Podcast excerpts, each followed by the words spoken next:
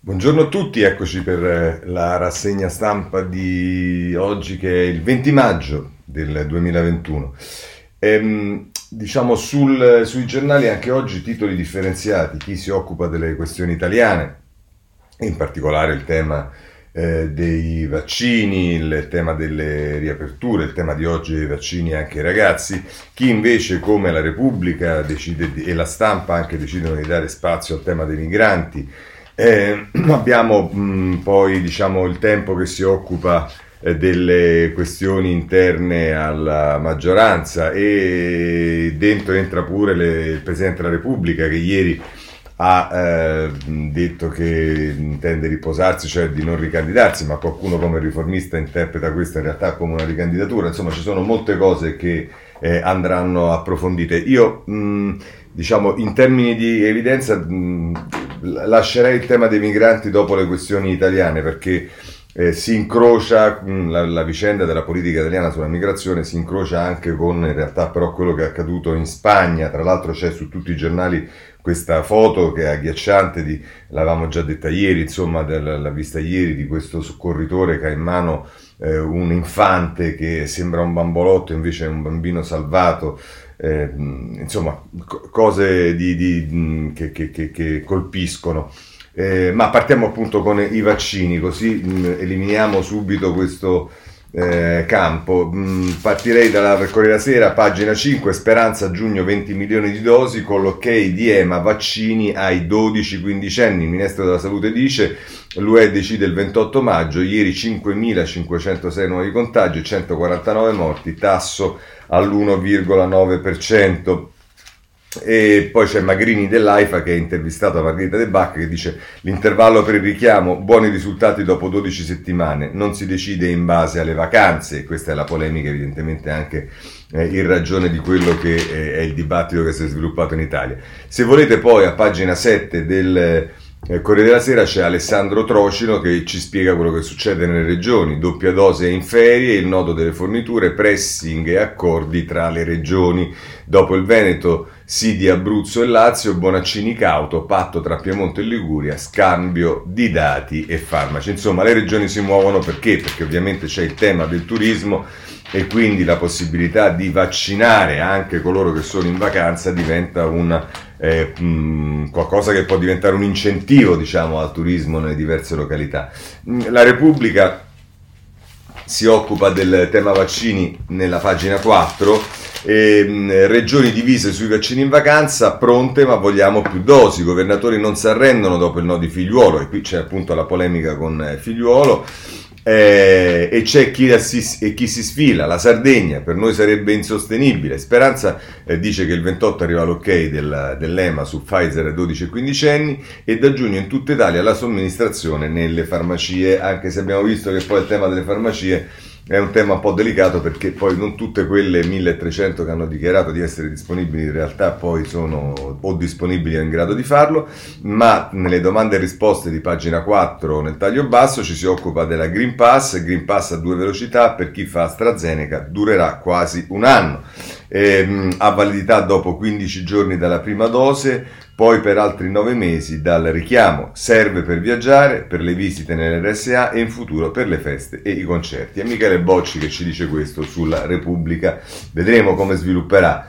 Chiudiamo il capitolo vaccini con, in Italia con il messaggero, pagine successive alla prima, la 2 e la 3 e anche qui Pfizer, il titolo di apertura del messaggero è vaccini Pfizer anche a 12 anni. E a pagina 2 si ripete questo concetto e dice il piano del governo scuola in sicurezza. Eh, su, per quanto riguarda le scuole, i presidi prime fiale entro luglio per ripartire in presenza al 100%. Poi c'è un'intervista a pagina 3 al presidente dell'Istituto Superiore di Sanità Brusaferro che dice si farà anche la terza dose, avanti con le mascherine, contagi giù, molte regioni bianche, ma serve ancora prudenza. Vaccinarsi è un dovere morale, dobbiamo spiegarlo pure ai giovani. E peraltro dice ottimi risultati dalla combinazione tra limitazioni e progressivo aumento delle immunizzazioni. Stiamo monitorando le mutazioni, per ora pochi i casi di Indiana e collegati a rientri dall'area asiatica. Eh, peraltro, diciamo a proposito di quello che poi succede fuori dall'Italia, Ibiza e Mykonos esaurite, è già partito l'esodo a rischio dei ragazzi in cerca di sballo, coprifuoco e discoteche chiuse, spingono le prenotazioni all'estero dei giovanissimi, questo per quanto riguarda la movida. Oh, abbiamo affrontato il tema dei vaccini in Italia, ma sapete che nei giorni scorsi il tema si è incrociato anche con eh, l'esigenza di garantire, soprattutto nei paesi più poveri, soprattutto in Africa, eh, il, ehm, il, mm, la vaccinazione per quei paesi che non sono in grado né di produrli né di comprarli. E allora al Corriere della Sera, pagina 8, ci dice un miliardo e mezzo di iniezioni, il 60% in Cina, USA e India, il Regno Unito e Israele, quote più alte di vaccinati, 11 paesi, per lo più africani, a zero immunizzazioni. E questo è il tema è diciamo, rilevante, il tema che fa vedere come i paesi sviluppati, i paesi più ricchi in realtà hanno fatto man bassa di eh, vaccini e ci sono invece i paesi eh, più poveri che sono messi malissimo, insomma questo è il quadro che vediamo sul Corriere della Sera. Bene, eh, sempre sul Corriere della Sera, oggi anche qui sui giornali, poi se volete ci sono tante cose, ma insomma or- ormai il, il tema di quello che succede eh, con le riaperture, con il coprifuoco allungato. Insomma, prendiamo il Corriere della Sera, pagina 6, che dice ore 22, tavoli pieni e doppi turni, i brindisi al funerale del coprifuoco. I ristoratori festeggiano il prolungamento del servizio. Eh, rifaccio il risotto, prima non c'era tempo di cuocerlo, insomma queste sono le cose che ci dice con Fabrizio Caccia il eh, Corriere della Sera. Um, vorrei segnalarvi, prima di passare alle questioni diciamo invece eh, che riguardano il recovery, le, le, le, i provvedimenti economici del governo, due cose in particolare. Una è un'interessante intervista a Fukuyama, che come sapete è un politologo eh, americano, eh, che pone un tema interessante intervistato da Massimo Gaggi. Dice dal virus rischi per le democrazie, i nuovi poteri speciali tentano molti leader, eh, perché è chiaro che le norme di restrizione che limitano le libertà e poi possono portare anche a questi rischi, magari nei paesi più, a più fragile eh, diciamo, livello democratico, lì dove esiste. E dice il politologo americano, ma c'è anche un vantaggio, è il grande ritorno degli investimenti pubblici. Eh, insomma, è interessante questa intervista a... Eh, Fukuyama, mentre invece eh, a proposito di scuola, di giovani, insomma i più giovani che sono sicuramente coloro che soffrono di più eh, in queste, mh, eh, che, che hanno, sono tra coloro che hanno sofferto di più e, e molto durante la pandemia, eh, però eh, si collega questo anche alla Brexit, al fatto che l'Erasmus è stato in qualche modo rivisto perché eh, venendo meno eh, la Gran Bretagna, ovviamente le opportunità sono anche diminuite. Insomma, ci dice il messaggero a pagina 10: Erasmus, budget doppio e niente, e niente più limiti di età. Ok dell'Unione Europea al nuovo piano di interscambio, anticipi in denaro oltre alle borse di studio, soggiorni nei paesi europei non, più, so, eh, non più solo per studenti e docenti, ma anche per adulti. E qui c'è un'intervista a Irene Tanagli che è vero che è vicepresidente del PD, eh, ma eh, è anche, sappiamo perfettamente, parlamentare europeo e dice non è una vacanza ma l'occasione della vita, così ha cambiato la mia vita e parla della sua esperienza personale. Bene, adesso passiamo invece al recovery come vi avevo detto. Allora, qui ci sono due notizie da segnalare. Uno è il Corriere della Sera, pagina 3, che eh, mh, eh, parla di come sta monitorando Bruxelles il nostro piano. Dai poteri dell'economia ai funzionari dei tribunali, ecco i paletti dell'Europa al recovery plan italiano. E dice la Commissione di Bruxelles sarà attenta a tutto, a ogni euro e agli ingranaggi con cui viene eh, speso. Eh, c'è una descrizione di procedure e fonti di dati che il Ministero guida userà per verificare che le dichiarazioni eh, di gestione siano corrette, si domanda a proposito delle verifiche dell'Unione Europea.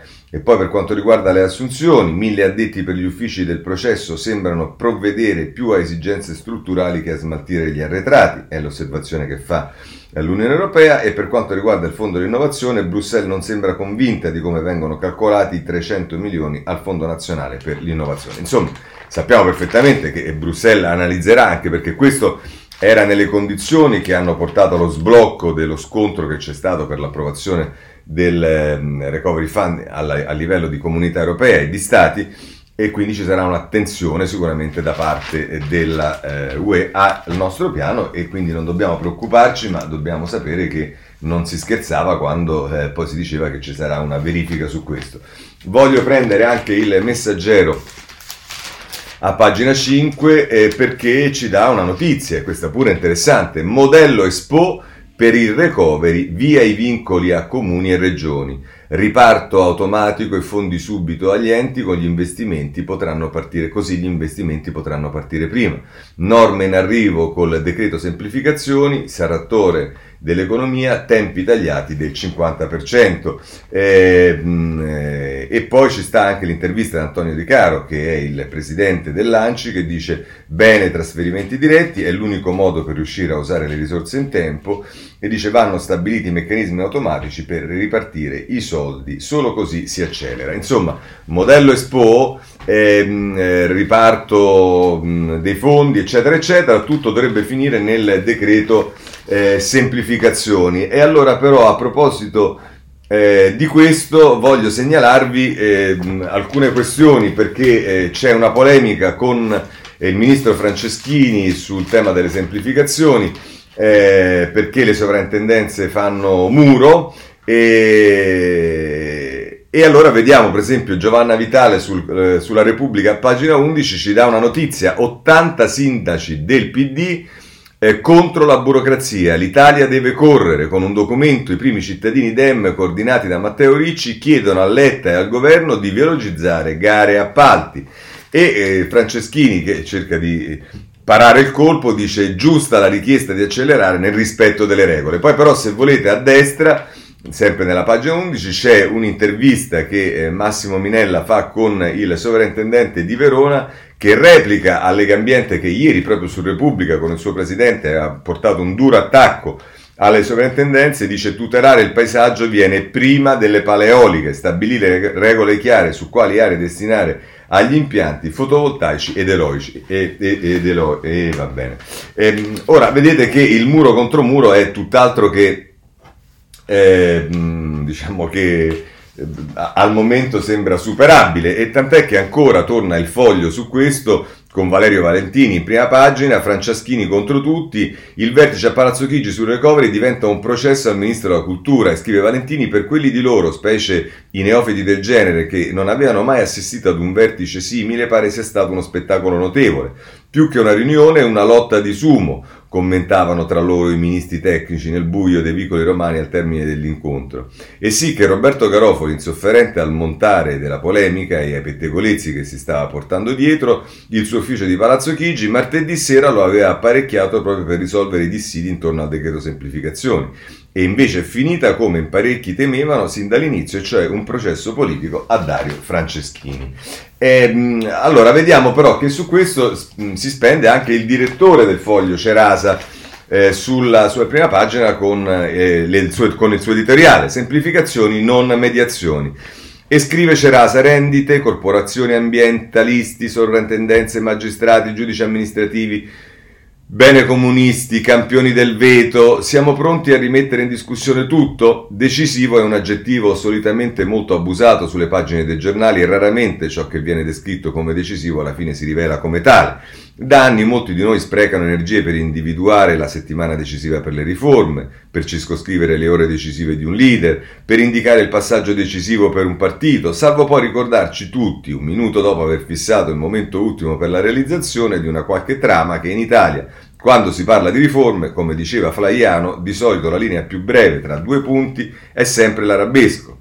La rivoluzione del PNRR per la prima volta da molti anni a questa parte il famoso eh, cronoprogramma presentato in passato con fortune alterne da diversi capi di governo è qualcosa di più di una semplice promessa scritta sulla sabbia ed è legato a un contratto di ferro a un patto di acciaio che l'Italia ha firmato con la Commissione europea. Un patto che prevede un'unica e non indifferente clausola. I soldi stanziati dall'Europa per l'Italia, 191 miliardi di euro, arriveranno solo a condizione che il nostro Paese faccia ciò che ha promesso, le riforme nei tempi promessi, il cronoprogramma.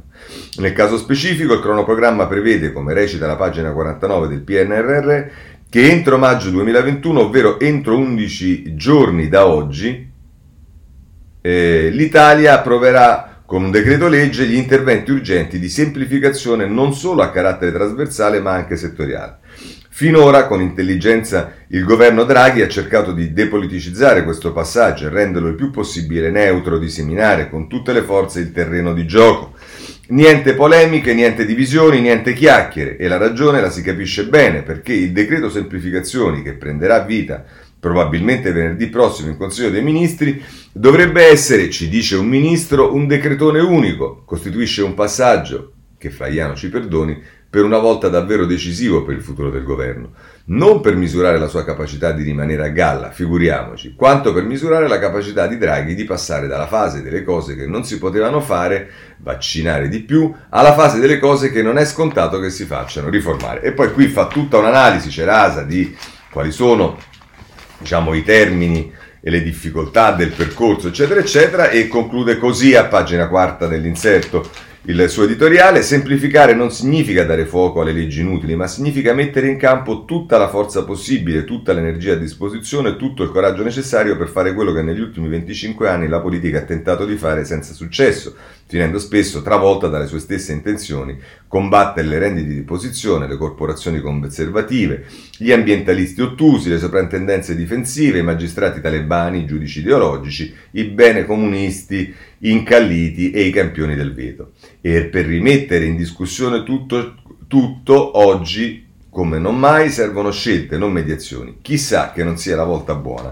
Stavamo per dire decisiva così eh, sul eh, foglio eh, Cerasa. Bene, ehm, visto che abbiamo chiuso il capitolo semplificazioni, passiamo al decreto sostegni, perché anche qui ormai siamo a ridosso del varo da parte del eh, governo. Pagina 2 del Corriere della Sera con Andrea Ducci, sostegni, ristori in due tempi, bonus ai posti confermati. Oggi il Consiglio dei Ministri sul provvedimento bis, via libera definitivo della Camera al primo decreto. Sì, ieri la Camera ha approvato il primo decreto e oggi appunto il, ehm, il, il governo dovrebbe varare in Consiglio dei Ministri il famoso sostegno, eh, decreto sostegni bis.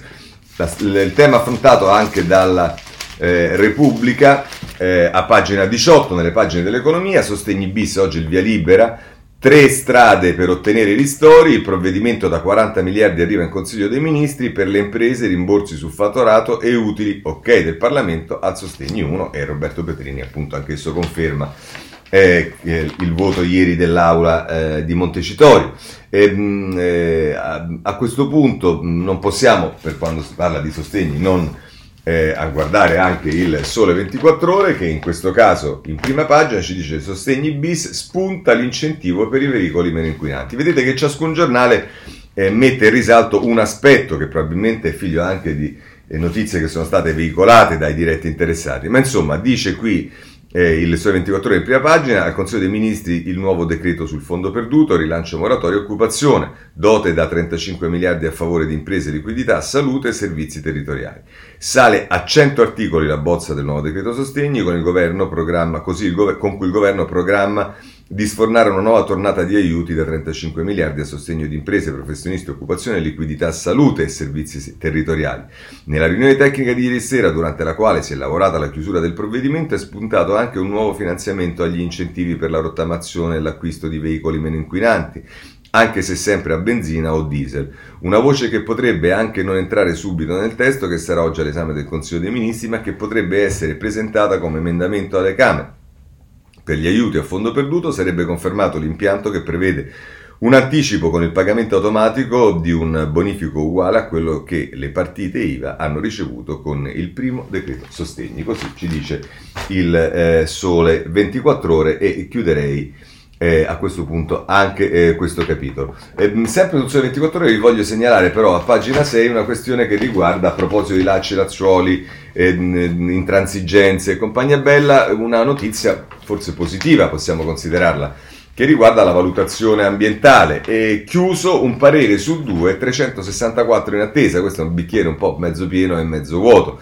Dice negli ultimi 11 mesi 729 istruttorie e 365 sono quelle per cui è stato completato, l'iter, recuperato parte del ritardo delle 217 pratiche ereditate inizio mandato, 110 arrivate al traguardo, così ci dice il eh, sole 24 ore. Mentre invece per quanto riguarda la, mh, il tema del lavoro, voglio segnalarvi oggi l'avvenire che non solo dedica la prima pagina, lavoro in sicurezza, la priorità è la vita e con sbarra della CISL che dice strage inaccettabile a proposito di ulteriori morti sul lavoro o impegno straordinario di istituzione ed imprese, ma poi andiamo a pagina 8 dell'avvenire e, e c'è appunto eh, la vita prima di tutto, questa è l'intervista a Sbarra della CISL e poi dice cosa succede dopo, mh, prima e dopo le tragedie, Paolo Ferrario che ne scrive, pochi ispettori, processi molto lunghi perché la sicurezza non è la, priori- la, priori- la priorità Gratuito patrocinio per le vittime, propone il magistrato di Cassazione Giordano, il presidente dell'Inea Albettoni lancia un patto per la sicurezza tra governo e parti sociali. Eh, insomma, eh, si dice pure che la, pensa, che la politica pensa ad una procura ad hoc sul modello antimafia, ci sono tante iniziative, i morti continuano ad esserci, ma comunque fa bene il, l'avvenire a um, eh, diciamo, mettere in evidenza questo tema. Passiamo adesso alla politica e oggi la politica, vi ricordate quando vi dissi che inizierà un dibattito parallelo a quello politico sulle amministrative, sulle questioni del governo e via dicendo, sul Quirinale? Beh, insomma, il dibattito è partito da alcuni giorni, ma ieri sicuramente il Presidente della Repubblica eh, ci ha messo del suo, perché, lo vediamo dal messaggero, dal Corriere della Sera, a pagina 10, tenete conto che qui le interpretazioni sono diverse eh, rispetto alle parole di ieri di Mattarella, ma insomma... Eh, scrive ehm, eh, eh, Marzio Breda, eh, che è quirinalista del Corriere Sera, Mattarella non vuole il rinnovo, tra otto mesi potrò riposarmi. Il capo degli Stato agli studenti, sono vecchio, il mio mandato sta per eh, terminare. E vedremo, e poi ci sono anche commenti, li leggeremo i commenti su questo, però vediamo come titolano altri giornali. Andiamo per esempio eh, sulla Repubblica, pagina 9 Mattarella è il secondo mandato, tra otto mesi potrò riposarmi, in questo caso è il quirinalista di Repubblica Concetto Vecchio che parla. Parlando in una scuola romana, il presidente chiude all'ipotesi di una permanenza al Quirinale, ma i giochi si decideranno a dicembre. Un'ampia maggioranza parlamentare potrebbe chiedergli di restare e vedete che qui già le cose eh, diciamo, vengono messe un po' più in dubbio, cioè che indubbiamente Mattarella ha detto questo, ma a differenza del Corriere della Sera, qui il concetto vecchio dice che se poi gli viene chiesto, ricordatevi quello che è successo con Napolitano nel eh, 2014, che era, non mi ricordo più, va bene? Sì. Eh, poi c'è il retroscena di Tommaso Ciriaco e Annalisa Cuzzocrea, solo Salvini esclude il bis. Letta dice basta campagna sul colle. Eh, il Dem di Letta dice il dossier si apre a Natale, Renzi può spostare gli equilibri tra i poli. Ecco qua, e vedrete che adesso... Eh, vabbè, vedremo che cosa, eh, che cosa, accade. Anche la stampa ha due pagine dedicate a questo. Stiamo guardando i principali giornali nazionali, sono eh, la 6 e la 7. Mattarella, sono vecchio, tra otto mesi posso eh, riposare e in questo caso è Ugo Magri, anche qui è il quirinalista del de, scusate, della stampa che eh, parla. Eh, ma i partiti, retroscena di Carlo Bettini e Ilario Lombardo, scommettono sul bis, Draghi Premier fino al 23 e vedete che qui viene ancora più esplicitata la posizione eh, diciamo che dice che in realtà lui, eh, Mattarella dice che è stanco ma che i partiti potrebbero chiederglielo tutti eh, Salvini l'unico che vorrebbe l'ex governatore al Quirinale, Renzi dice serve a Palazzo Chigi anche oltre, in molti dentro il PD da Franceschini a Gentiloni lo apprezzerebbero come candidato leader, insomma vedremo, ma eh, Marcello Sorgi mette sul, in guardia. L'ostacolo non è l'età né la salute e quindi evidentemente ci sono questioni politiche che sono alla base eh, delle eh, possibili decisioni. Il eh, giornale che più, diciamo, prende sul serio le parole di Mattarella è il Domani con Daniela Preziosi, senza il bis di Mattarella la destra vuole Palazzo Chigi e Draghi al colle. Il Presidente della Repubblica non era mai stato così esplicito, non vuole essere rieletto. Salvini lancia il nome del Premier sperando di prenderne il posto. Il PD ha troppi candidati, ma pensa anche a Cartabia. E questo tema del PD che ha troppi candidati lo vedremo in un editoriale, mi pare, di Verderami.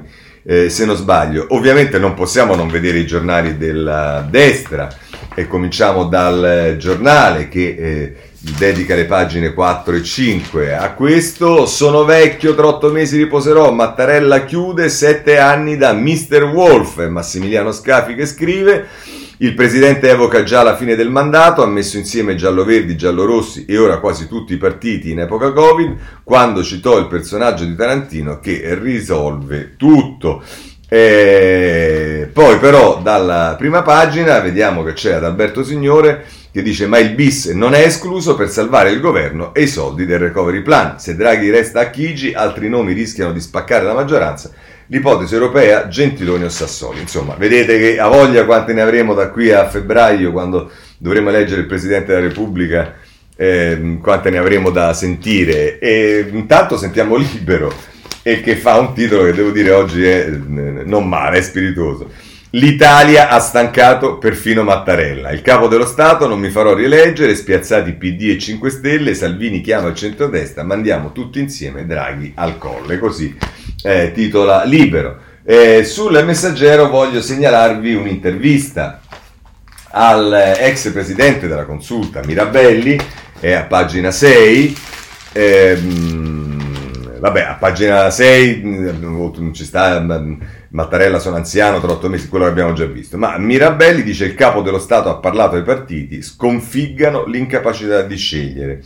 E dice Mirabelli il sistema politico non riesce a far decolare riforme indispensabili e per iniziare a uscire dalla crisi perenne occorrerebbe una legge elettorale chiara e condivisa. A proposito di questo vi segnalo un eh, articolo di eh, Alfieri del PD che dopo mh, fa la dodicesima piroetta e propone, dice, di ritornare al proporzionale. È perché le cose vanno così, arriva il segretario, il nuovo segretario che dice avanti col... Eh, avevamo il, il, vecchio segretario che diceva proporzionale, poi è arrivato uno segretario che diceva no, maggioritario a tutti i costi e adesso non è ancora segretario ma il mitico Alfieri ritorna al proporzionale. E sembra il Monopoli o il gioco dell'Oca come volete. Il retroscena invece di Alberto Gentili a pagina 7, Draghi e il governo fino al 2023, Prodi si sfila, il colle non è per me. Pressing perché il Premier resti a Palazzo Chigi. Per il recovery, piano B, c'è Cartabia. Il professore, spero Mattarella ci ripensi, io non sono in partita, ho due anni più di lui e questo professore che parla è Prodi, che diciamo già eh, ne, ha, ne, ha, viste delle belle. Allora, vediamo un attimo come la mettono gli editorialisti, perché qui si sbizzarriscono un po' tutti. Eh, cominciamo da Folli sulla Repubblica, pagina 25 eh, dietro le parole del presidente e dice tra l'altro Folli un'estate trascorsa a polemizzare sui migranti oppure a dividersi sulla riforma della giustizia necessaria ma scomoda per circa un terzo della coalizione Movimento 5 Stelle rischia di compromettere l'architettura istituzionale a cui Mattarella tiene in sommo grado. Ecco allora la stanchezza anche personale a cui ieri il presidente ha fatto cenno, il sentirsi sulle spalle tutta la sua età anagrafica. Di tutta evidenza, se si insabbia questo governo nato al di là delle vecchie formule, non c'è una soluzione a portata di mano, non c'è un altro Draghi all'orizzonte, il che vale anche per l'elezione presidenziale di gennaio. Il sistema non può permettersi una guerra tra frazioni per imporre un candidato o l'altro sulla base di maggioranze risicate. La, pr- la prima vittima di un simile eh, torneo sarebbe, è ovvio, proprio il governo delle larghe intese per cui esiste un nesso tra l'esperienza Draghi, con le sue responsabilità circa l'attuazione del PNRR, a cominciare dalle riforme e l'elezione del capo dello Stato. La vita del primo è connessa al buon esito della seconda. Di questo Draghi è senza dubbio consapevole. Il successo del governo richiede che i partiti diano prova di maturità, il che non significa rinunciare alle loro priorità, ma esige al tempo stesso una notevole stabilità istituzionale. Per certi aspetti ciò significa che Mattarella e Draghi sono legati da un filo sottile. Se uno esce di scena, l'altro difficilmente può continuare a insenerire la sua opera. E il passaggio del Premier al Quirinale, di cui tanto si parla, per ora è solo un'ipotesi molto complicata.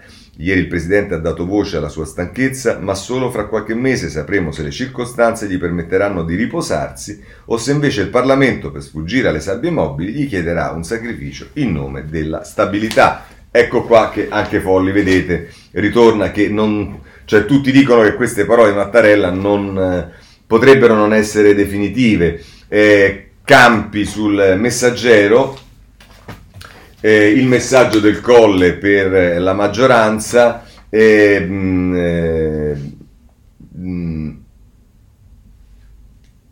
eccolo qua, sì.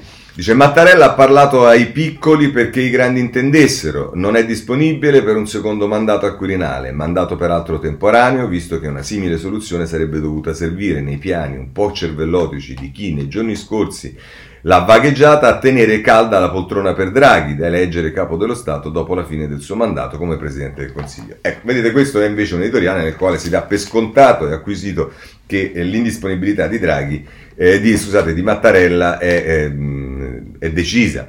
La ragione ufficiale del diniego mattarelliano è la stanchezza legata all'età. La ragione vera, come anche i bambini a cui parlava hanno capito, è l'insostenibilità di una sua riconferma dal punto di vista politico-istituzionale.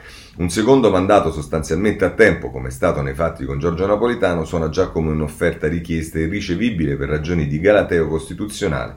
Renderebbe poi il reinserimento al colle un evento in sé politicamente eccezionale per quanto formalmente possibile, una procedura o prassi quasi ordinaria da utilizzare come precedente per tutti i futuri inquilini del Quirinale, del colle.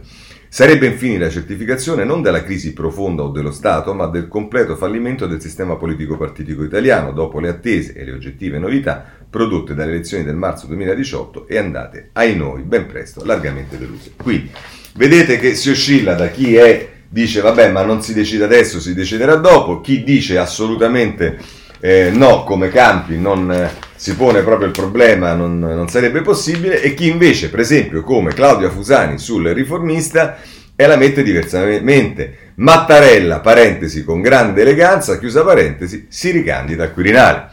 E scrive la Fusani, il mestiere è bellissimo, quello del capo dello Stato, ma stancante e pieno di responsabilità ed è una buona prospettiva sapere che tra otto mesi il mio incarico terminerà e quindi potrò riposarmi. Lo ha detto ieri mattina Sergio Mattarella rispondendo alla domanda degli alunni di una scuola primaria.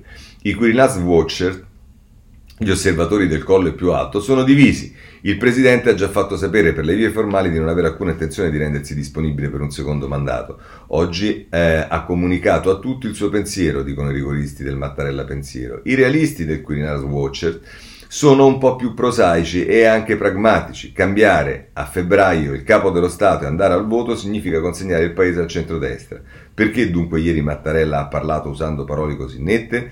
Per far scoprire le carte a tutti gli interessati, suggeriscono i medesimi osservatori. Un po' della serie che parla a nuora perché suocera intenda. Così Claudia Fusani sul eh, eh, riformista. Ehm, eh, a questo punto chiuderei con Verderami perché Verderami sul Corriere della Sera la guarda diciamo più ehm, con la cronaca politica e anche con i giochi che si stanno eh, determinando. E tra l'altro il Colle non può esporsi al gioco delle candidature, Draghi in potenza, l'unico con consensi alti. E tra l'altro scrive eh, Verderani e qui vediamo a proposito anche dei candidati del PD, l'elenco delle quirinabili del PD è così lungo da prendere tutto l'alfabeto, dalla A alla W e qui diciamo c'è una malizia di eh, Verderami eh, con questa W Vabbè, e mentre nel partito c'è chi tiene in conto le interviste in cui Prodi ripete di non essere candidato, si affibbiano nomignoli ai potenziali presidenti. Per esempio, quando ci si riferisce a Gentiloni si parla dell'oriundo perché sta all'estero ma potrebbe tornare in Italia. D'altronde i nomi sono noti, per una volta le carte sono tutte scoperte. Infatti, con l'ironia di chi viene dall'antica scuola, Franceschini e Casini hanno convenuto che l'importante è partecipare. Entrambi non hanno nulla da nascondere, al punto che l'ex presidente della Camera si diverte quando lo atteggiano come un gentleman che entra in un casino, si avvicina al tavolo della roulette con una unica fiche e la punta sullo zero. È difficile che esca, ma se esce... La fiscia a Casini gliela sta portando in dote Renzi, che parla con Salvini, che a sua volta parla con il PD, ma non parla con nessuno nella Lega. Sul Quirinale, il tratto io, Giorgetti aveva fatto il nome di Mattarella prima che Draghi sostituisse Conte, manco fosse un mago, e il suo segretario incastrato nel governo, come a volersi liberare, si dice pronto a votare per il Premier se ritenesse di proporsi. Ora, a parte il fatto che per il Colle non ci si propone ma si viene votati, c'è un nodo da sciogliere. Non si è mai visto un Parlamento disposto a votare per un capo dello Stato che al suo primo atto indice le elezioni. Il punto è che Draghi, insieme a Mattarella, è l'unica in potenza ad avere i numeri per il Quirinale e che nel frattempo Di Maio, come racconta una fonte autorevole, starebbe lavorando per costruire un altro governo. Conclude così eh, Verderami. Di qui a febbraio comunque tutti i quirinabili non smetteranno di crederci insieme a loro fan, eh, insieme ai loro fan. Un paio di settimane fa, nel mezzo di una discussione sull'argomento il grillino Buffagni si lasciò scappare con alcuni deputati un magari fosse Conte. Lo disse con tale trasporto che non si capì se fosse davvero una speranza o un promoveatur utta moveatur. Arriverà il momento di decidere, ma nel palazzo già iniziano a montare l'ansia, anche perché, sospira un maggiorente della Lega, se non riuscissimo ad eleggere il capo dello Stato tra la prima e la quarta votazione rischieremo di star bloccati per mesi con gli italiani fuori dalla Camera pronti con i forconi. Così.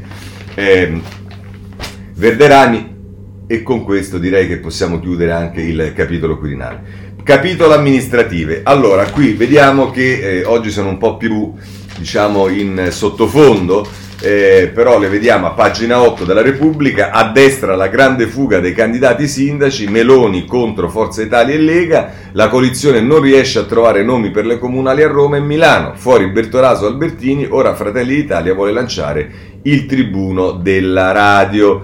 Eh, che francamente non so chi sia questo tribuno della radio. Eh, chi lo sa, eh, bah. E vabbè, ehm, sto cercando di capire, eh, ma non... Eh, boh, vabbè. Eh, Emanuele Lauria, ma insomma, eh, comunque qui si parla dei problemi che eh, diciamo ci sono nel, nel centrodestra. Se andiamo sul domani invece ci occupiamo del centro-sinistra. Non so se sono problemi o opportunità, però il domani mette in evidenza che quelle di Bologna sono delle primarie vere, a differenza di quelle di Roma, sostengo io. Salvatore Vassallo. Sorpresa a Bologna, le primarie non hanno un vincitore già deciso. Mentre dentro il Partito Democratico si litiga sull'obbligo per iscritti e dirigenti di sostenere il candidato ufficiale, Matteo Lepore contro Isabella Conti di Italia Viva, i due candidati costruiscono coalizioni a sinistra e al centro. E, insomma, è il candidato del PD contro quella di Italia Viva. Primarie vere, primarie vere. Eh, andiamo eh, ancora sul libero, perché così vediamo anche come la mette eh, il, eh, i giornali di destra sulle questioni amministrative, Maroni c'è, il resto del centrodestra ancora no. Ora, Maroni si candida a Varese e vabbè, questo ci fa piacere, ma il tema non...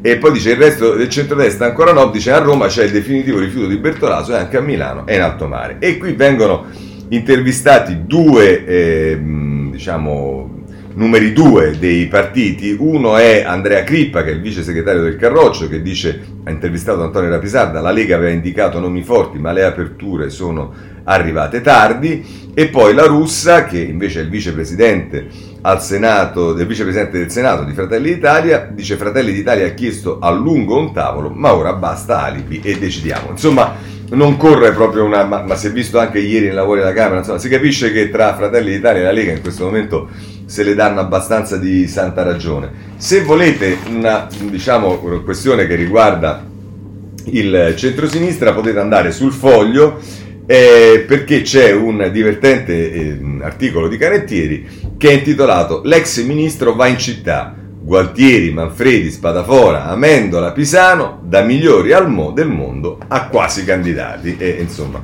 è una mh, interpretazione non, non male questa di Canettieri sul foglio.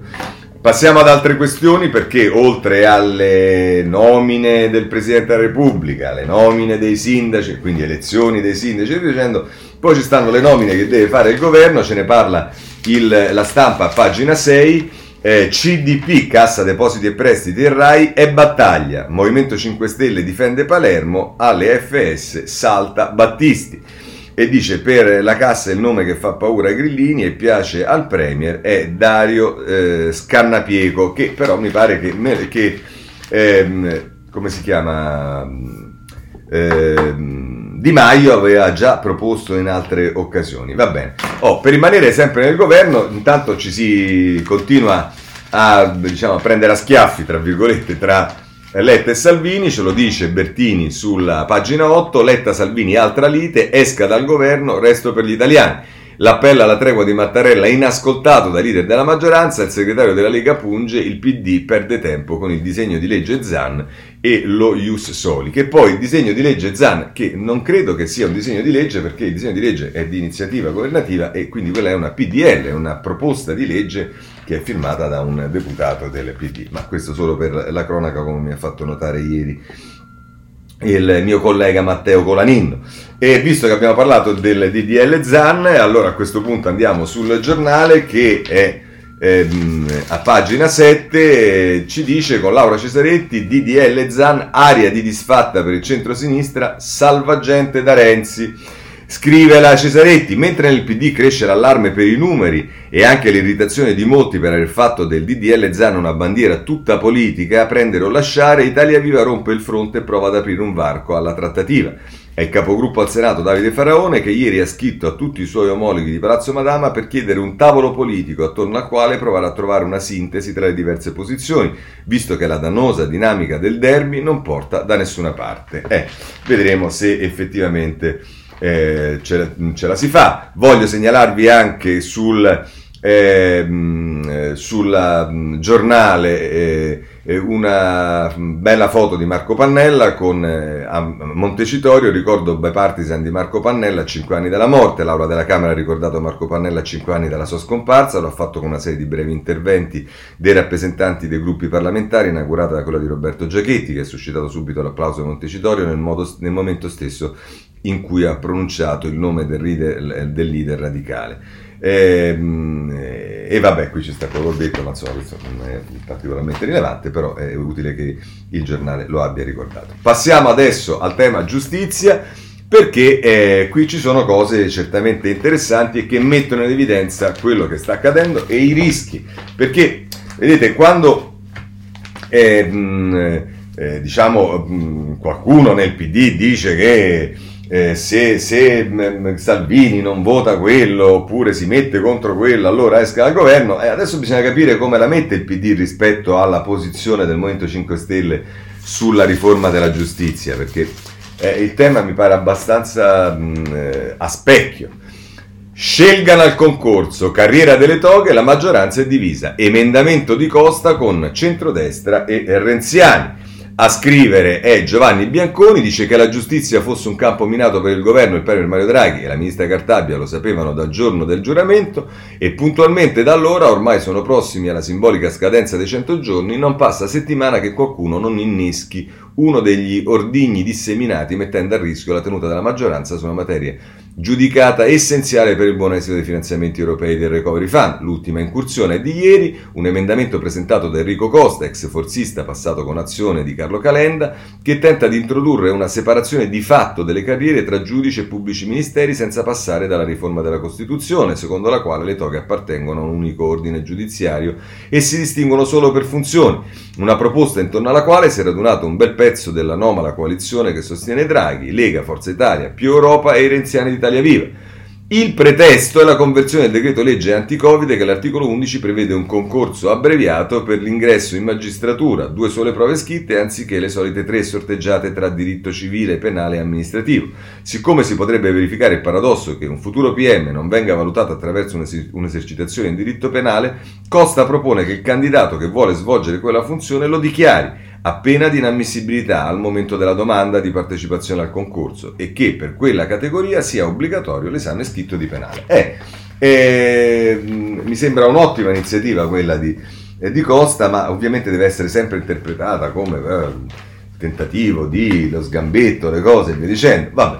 Repubblica, pagina 10 eh, la mette così, carriere separate per le toghe e la norma divide la maggioranza, tutto il centrodestra più Italia Viva firma l'emendamento di Costa azione sui concorsi, scegliere subito tra ruolo di accusa e di giudice, ma dal Ministero dicono è un'altra bandiera identitaria. E vabbè, ehm, a proposito poi di, di questo e di giustizia segnalo Dario Del Porto che intervista eh, la ministra per la coesione territoriale Carfagna che dice i magistrati del sud non temano la commissione, ascolterà le loro richieste, sono eroi che lavorano in trincea, dobbiamo tutelare tutti insieme il lavoro del recovery da infiltrazioni e tentativi di illegalità.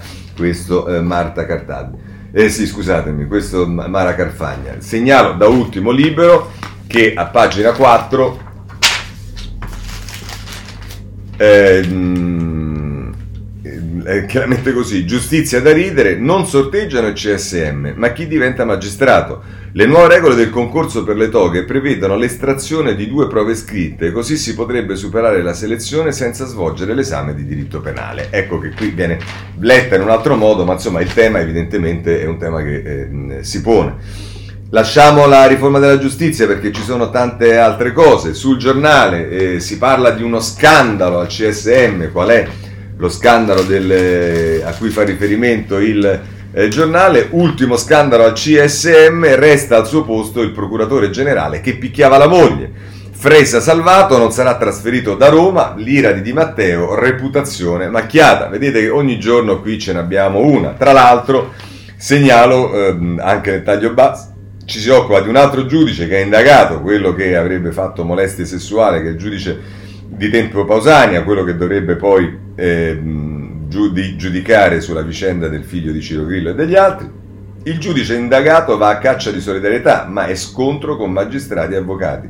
L'ira di Magliulo, sotto inchiesta per molestie, trasferita la sua accusatrice. Insomma, eh, non tira buona, buon'aria per la magistratura in questo periodo. D'altra parte, se pensiamo al tema, e qui ritorniamo al giornale che ha coniato la parola, che è quello dei corvi, abbiamo il eh, riformista, pagina 6, con, eh, se non erro, ehm, Guzzetta, che ci andiamo, il PM, ah no scusate, Paolo Comi, il PM Storari mette nei guai da Vigo, disse che si sarebbe preso la colpa Loggia Ungheria, l'inchiesta di Brescia sulle carte trafugate dice i PM di Milano Paolo Storari sarebbe stato convinto da Piercamillo Davigo a consegnargli copia dei verbali non firmati dell'interrogatorio dell'avvocato Pieramara relativamente all'esistenza della Loggia Ungheria. Ascoltato ieri dal procuratore di Brescia, Francesco Prete, Storari avrebbe quindi dato la responsabilità di quanto accaduto direttamente all'ex Mani Pulite.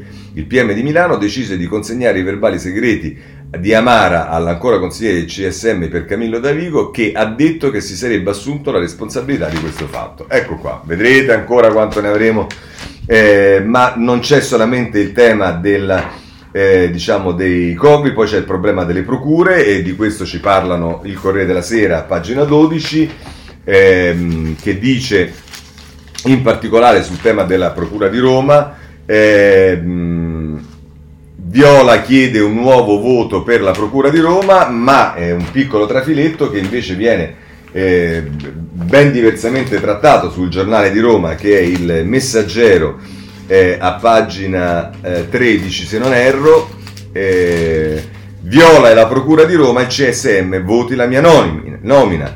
Eh, scrive Valentina Errante, il candidato escluso chiede di rendere esecutive le sentenze che gli danno ragione, l'invito formale inviato al Consiglio per ripartire dalla designazione del 2019 e questo è il tema fare, con cui avrà a che fare eh, il... Ehm, ehm il Consiglio Superiore della Magistratura che dovrà decidere, anche se sappiamo e abbiamo visto che i tempi non saranno particolarmente eh, rapidi. E invece la questione del Berlusconi, eh, insomma la Procura crede eh, al fatto che Berlusconi non sta bene, e lo dice il Corriere Sera a pagina 13, il PM stracciare Berlusconi è seriamente parla- malato e i suoi colleghi, i, i, suoi legali dicono preoccupati. Rubiter pausa per l'ex premier, processo avanti per eh, tutti gli altri.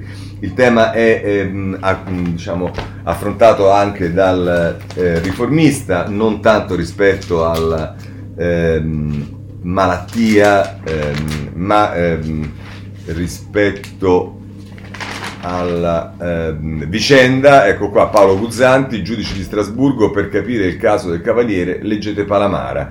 Il procedimento disciplinare contro il giudice Esposito finito nel nulla per non deprezz- depre- deprezzare la sentenza che aveva colpito il leader di Forza Italia. Il tardivo pentimento del giudice Franco, le manovre, il sistema spiega tutto. Toga in guerra, per saziare le curiosità dei giudici europei non ci vuole un premio Nobel, dice ehm, eh, Guzzanti La giustizia italiana negli scorsi 25 anni ha avuto una sola stella cometa, abbattere Silvio. Vabbè, questa è diciamo, ehm, eh, ovviamente l'opinione eh, di eh, Guzzanti, però sempre da riformista voglio segnalarvi altre questioni, c'è il tema del, eh, dell'ergastolo stativo, ehm, i 5 Stelle forzano l'ergastolo di Falcone e di Consulta non hanno capito niente.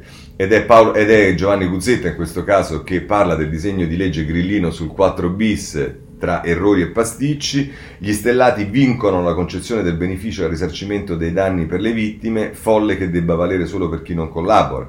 In secondo luogo affidano la decisione alla DNA che dovrebbe decidere anche su cose che non c'entrano con la mafia. Biega propaganda. Barbarie e ignoranza, dice ancora Guzzetta, solo immaginare che il giudice avrebbe approvato interventi così grossolani ignari dei principi di civiltà giuridica, a cominciare dalla garanzia del diritto di non autoaccusarsi, significa non avere idea della sua levatura, e cioè della levatura di eh, Falcone, al quale eh, fanno spesso riferimento i grillini di cui si riempiono la bocca, ma che certamente ha ragione eh, Guzzetta. Non sanno manco dov'è di casa. Eh, segnalo da libero un'altra questione, perché queste sono le questioni impopolari, eh, però eh, invece mh, è utile parlarne. Eh, la detenzione dei maniaci sessuali, cibo in cella, zero lavori né permessi, la galera senza speranza dei pedofili. Devono essere protetti anche dagli altri carcerati, anche il minimo spostamento è un rischio, ora d'aria e, ora, e orari diversi, laboratori e pratiche sportive impossibili, un isolamento senza fine. È Claudia Osmetti che eh, ne parla eh, sul, eh, sul libero. Eh, ancora per quanto riguarda la giustizia, dal messaggero voglio segnalarvi la decisione della Corte di Cassazione ieri di non dare la semilibertà a Vallanzasca. Vallanzasca è inaffidabile, il no della Cassazione alla semilibertà del bandito. Eh, stiamo parlando di una persona di 71 anni che eh, eh, diciamo, fa, ha avuto parecchi. Eh, parecchi anni di galera per tutta una serie di, di, di reati, omicidi, cose che ha comportato. Vabbè.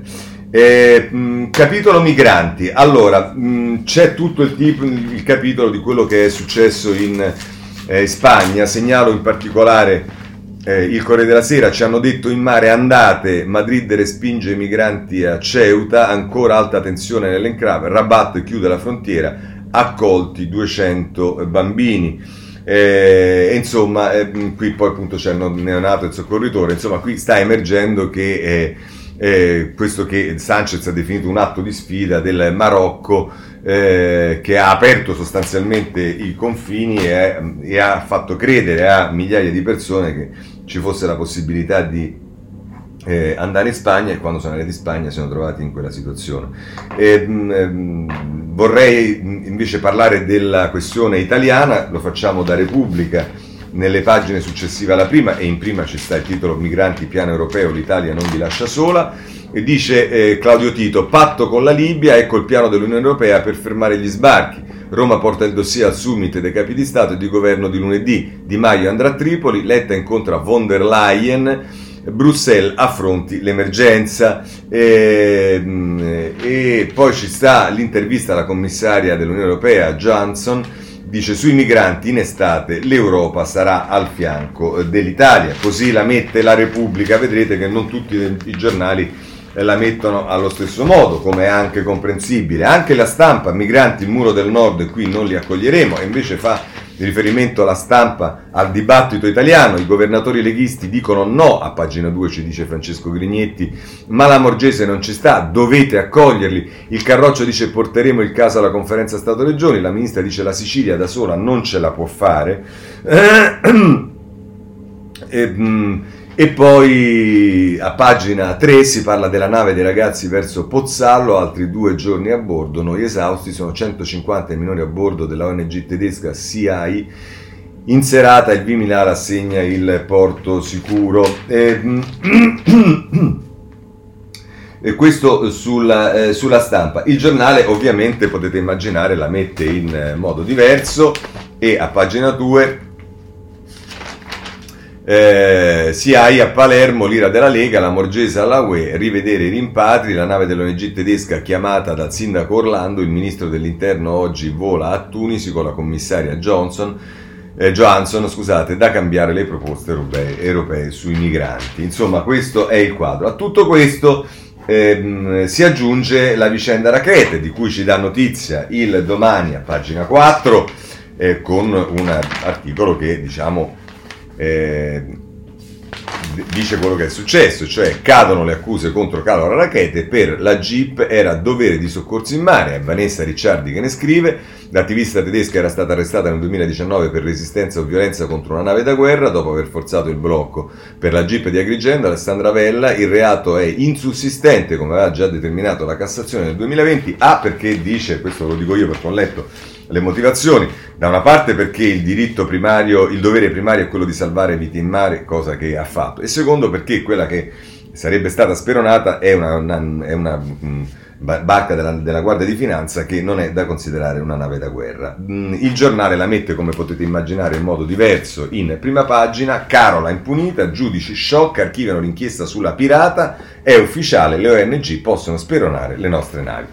Allora, su questo ci sono però da segnalare delle, eh, dei, degli editoriali. Voglio segnalare De Feo sulla Repubblica, pagina 24 che eh, parte dal eh, tema dell'esodo del Mediterraneo e fa riferimento anche a quello che ovviamente è successo in Spagna, ma alla posizione dell'Europa. La marea umana che ha varcato la barriera di Ceuta, l'ondata di migranti sbarcata la scorsa settimana a Lampedusa, i naufragi sempre più frequenti nel canale di Sicilia stanno obbligando l'Unione Europea ad aprire gli occhi sul Mediterraneo e rendersi conto di una situazione senza precedenti. La pandemia, il terrorismo e il moltiplicarsi degli stati sull'oro del fallimento rischiano di spingere verso il mare una moltitudine di persone disperate, pronte a tutto per per trovare condizioni di vita decenti.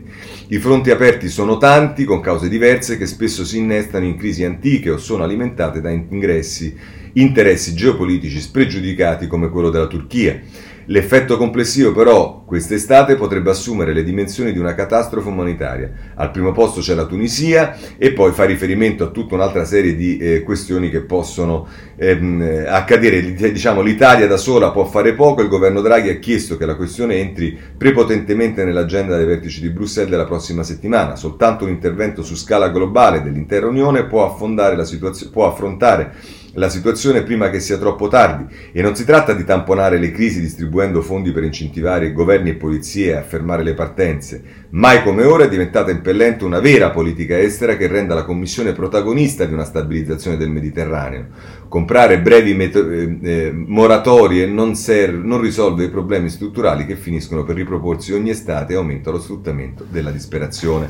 Così eh, De Feo sulla Repubblica. Sul tema c'è anche eh, il riformista eh, in prima pagina con eh, Gioacchino Criaco, ecco il bambino invasore, e fa riferimento a eh, quello che è successo in Spagna. Fu la notte del 30 aprile 711, all'esordio di maggio, 7000 barberi eh, sbarcarono in Spagna, erano ancora in acqua, il generale che li comandava, Tariq, diede fuoco a tutte le navi da trasporto perché non si potesse tornare indietro. O gente, dov'è la via di fuga? Il mare è dietro di voi e i nemici sono davanti a voi. In quel che dico non v'è per Dio se non verità e pazienza, incitò Sinistro.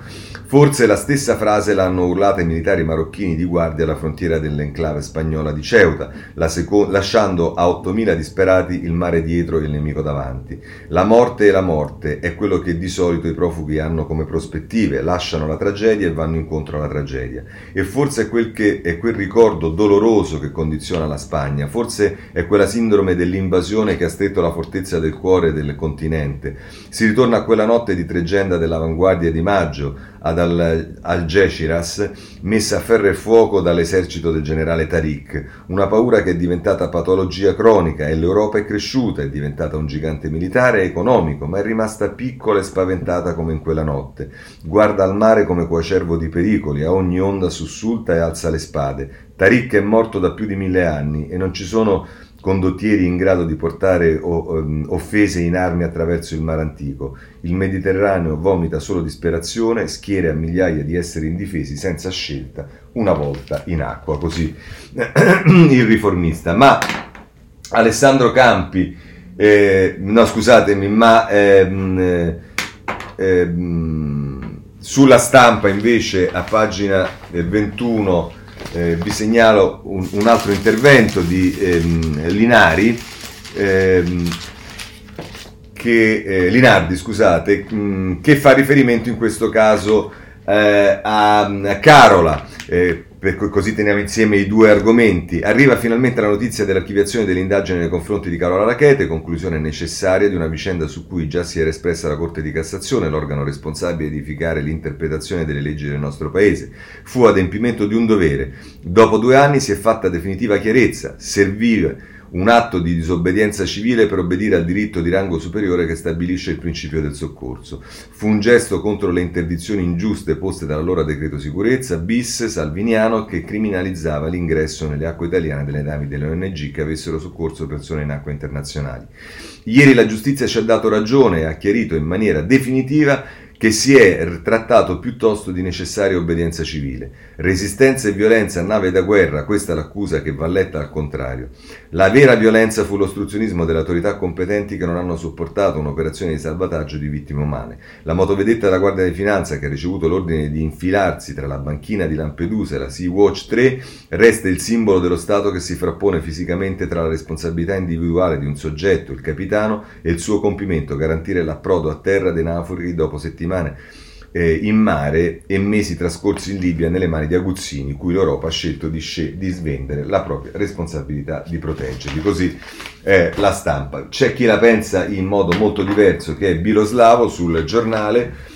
Eh, abbiamo già visto Carola impunita e, tra l'altro a pagina 3 Biloslavo eh, la mette così, inizia in prima pagina l'Italia non sia zerbino d'Europa, ma dicevamo a pagina 13, in un paese dove la capitana Carola, o Carola come volete, diventa un'eroina e schiacciare contro la banchina una, una, una, motovedetta che eseguiva gli ordini del Viminale è insussistente vale tutto. Anche l'arrivo a Palermo su invito del sindaco Luca Orlando di una nave dell'ONG eh, del mare con 414 migranti a bordo raccolti davanti alla Libia. Il primo cittadino è testimonial dei talebani dell'accoglienza a favore della raccolta fondi per l'acquisto delle navi e propugna di creare un sistema di soccorso civile basato sulle ONG al posto di quello degli stati per portare ancora più migranti in Italia. Altra musica è Ceuta dove sono arrivati, qui mette in parallelo quello che è successo a Ceuta con quello che succede in Italia, che è una cosa molto diversa, come è del tutto evidente, ma eh, strumentalmente lo si utilizza.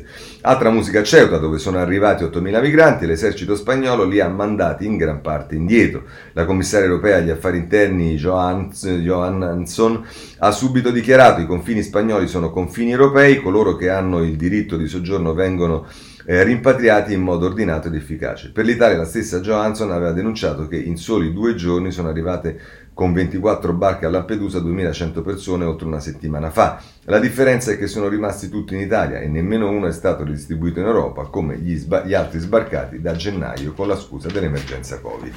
A questo punto però, visto che eh, avete visto che c'è un richiamo al tema della Turchia, Forse l'editoriale più interessante oggi è quello di Angelo Panebianco che parla proprio della Turchia nei nuovi equilibri.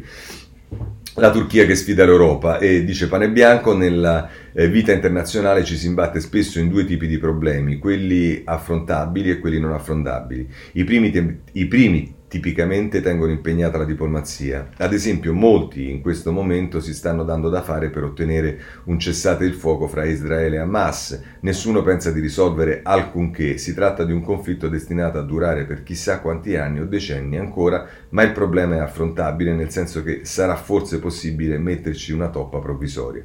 Ci sono poi problemi di altra natura del tutto intrattabili, nessuno sa come affrontarli, in genere in cerca, si cerca di rimuoverli, di fingere che non esistano, nella speranza che sia la storia futura, nella sua costitutiva imprevedibilità, a scioglierne i nodi.